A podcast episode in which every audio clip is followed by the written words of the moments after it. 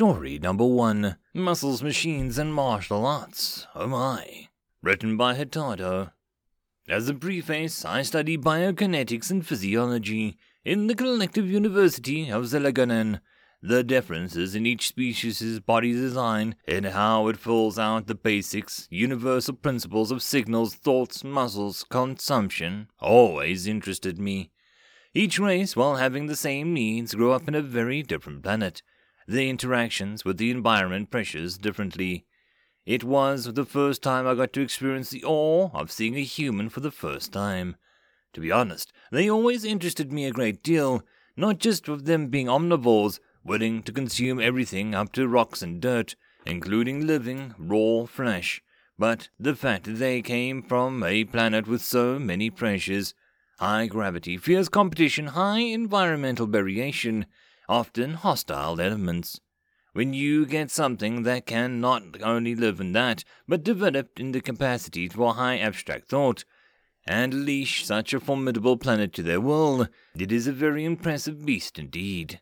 They were, at the time, pretty new to the fold, so to speak. They weren't very common to see. The human I met was called Thomas. He was an interesting person. Turns out that humans are built around a dense series of layered ratchet ladder filament muscles acting on a heavy endoskeleton, controlled by specialized cells that carry an extremely rapid charge polarity, and can make conformation changes in synapses where they join. Highly fast, highly powerful transmission, and highly versatile. When not in combat situations, they're remarkably more sensitive to stimuli than any other species I know. The entire thought process, unlike practically every other species, operates over top the combat responses. Where other species have to put themselves up to the task of fighting or running, humans naturally slip down into it. It's a stunning indicator of the brutality of the planet. They evolved so easily to strip of all thoughts but fight or flight from themselves in an instant. Not to mention how it practically changes everything the body does as well physically and psychologically. The effect even boils over to the restful situations. They naturally flinch or turn to face noise out of nature. But even then, when undisturbed, I got the feeling, at least from Thomas, that he subconsciously assessed everything for danger and what he could or could not fight and kill. Probably not that he couldn't fight or kill, he was a pretty big specimen even for a human. However, I would get the true display of human physiology later on, when the university was raided. Sardiacs, mechanized pirates, absolutely towering, fast, and cruel, they found most sinister delight in the tormenting of students, for although they were only three of them, they were practically invincible. Thomas, though, he didn't really care for them. I watched as he jumped from the first story of the central library, swinging a pole clean down onto one of them. I know now he tried to incapacitate it by hitting the shoulder, but the force crushed the section of the mech not designed to take kinetic force like that, which crushed and maimed the occupant's right shoulder. They deserved it. The second bounded over, firing its concussive blaster. Thomas didn't care about that either. They got within striking distance, and the pirate threw a mechanical fist out. Thomas, in a blur of motion, slammed a leg out and brought up an armed block. The kick slammed into the barrel chest of the pirate hard and picked the larger mechanical fighter off the ground for an instant. It left a notable dent in the material.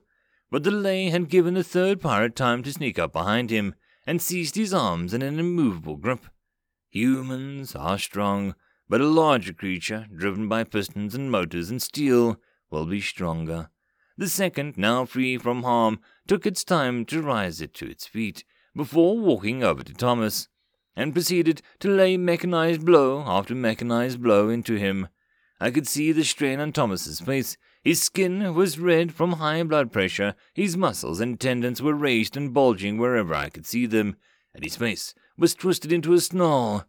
I found myself struggling to look upon and stay calm.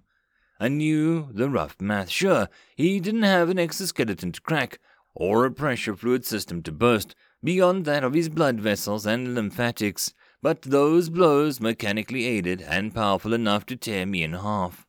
They rained blow after blow after blow down on the smaller human for roughly thirty seconds before finally stumbling back, exhausted, too much effort expended. The bane of all physical combat. I thought Thomas would be dead, his red human ichor poured out from the cuts and rents in his body from the general orifices, mixing with his sweat. A most curious form of heat diffusion, a minor wound antiseptic for the salt carried in it. I expected a bloody meat bag of broken bones, abused meat, and a sad stink of absolutely destroying a complex of beautiful creature. I did not expect Thomas to spit some blood out and then look up and grunt out, Are you done? I had to go back over the cameras to accurately piece together the next series of events. First, he rolled his wrists in. While doing that, he basically slammed back into the pirate holding him from behind, sending him off balance. While it seemingly distracted, he managed to pull his hands free from its grip. Spinning to his left, he lets his left arm shove the pirate back, while his right loops around the other arm. The fingers touch, and suddenly he's putting the mechanized pirate around himself before slamming it face into the floor. I had to go over it in slow motion to follow. I'm amazed that Thomas was doing this almost instantly, out of instinct. Suddenly, he wraps a leg around the limb and sits on the back of the pirate. He's putting the arm further and further back until the metal snaps, things shatter and pop, and the pirate starts crying out in pain. Thomas releases the now dislocated and torn joint and gets back to the lost pirate. Nothing fancy, he just runs at the last one. It tries to run away, but he catches it in a grappling thrust called a tackle and is slammed into the ground before crawling on it and sitting up, face red and twisted. And then he starts raining blows down on it. Part of my brain laughs at the strange creature that thinks but beat technology with its flesh. Another part of me goes to cry to stop Thomas from hurting his hands. Both go unneeded, as I notice that the steel is slowly buckling inwards. He's mixing elbows, palms, and other strikes in with punching now. The third and final pirate has gone from confidence to resistance to pleading and begging for his life. He couldn't breathe, and with how the suit had been beaten inwards. Treatment had been extensive, Thomas had numerous lacerations, five cracked ribs, three broken facial bones, numerous hairline fractures in his fists and feet and elbows, majorly torn skin, and internal bleeding. The pirates had been lucky to be alive. Two had nearly been crushed, and one had been badly thrown about. Likely none of them would have been able to breathe easily. I asked Thomas quite reasonably how in the stars did he do that. It turns out it was something of a martial artist because, of course, a human has decided teachings on how to be even more violent and dangerous. I clarified, though, and I could deduce the combat aspect. I wanted to know how he could take a beating by a 2.5 meter mechanical beast for so long and not care.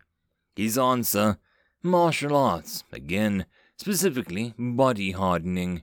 Turns out, at some point, some human developed a way to deal with blows taken. Apparently, the rough principle of it was clench and control every muscle in your body, keep focus, control breath, and deal with the pain. It made no sense to me. He could not deny the laws of physics. The laws of physics said that he took those blows. He made no effort to deny it either, but still stressed that there was a benefit to it. Even he, though, struggled to state what benefit the original form. My work in theory Either muscles, when clenched, deal with the force better over the whole, or the simple readiness robs the blow of the psychological effectiveness. I don't know enough information to confirm either hypothesis. What I do know is that Thomas, at a popular request, is starting up a class where he teaches some martial arts he knows, and that I'll certainly be attending. It'll be run by him, but mostly taught by his pair mate, who, according to him, is a vastly superior martial artist. He won't stop talking about how attractive she is, or about how he loves her so much, and that she is so fun. I dread to meet her. End of chapter.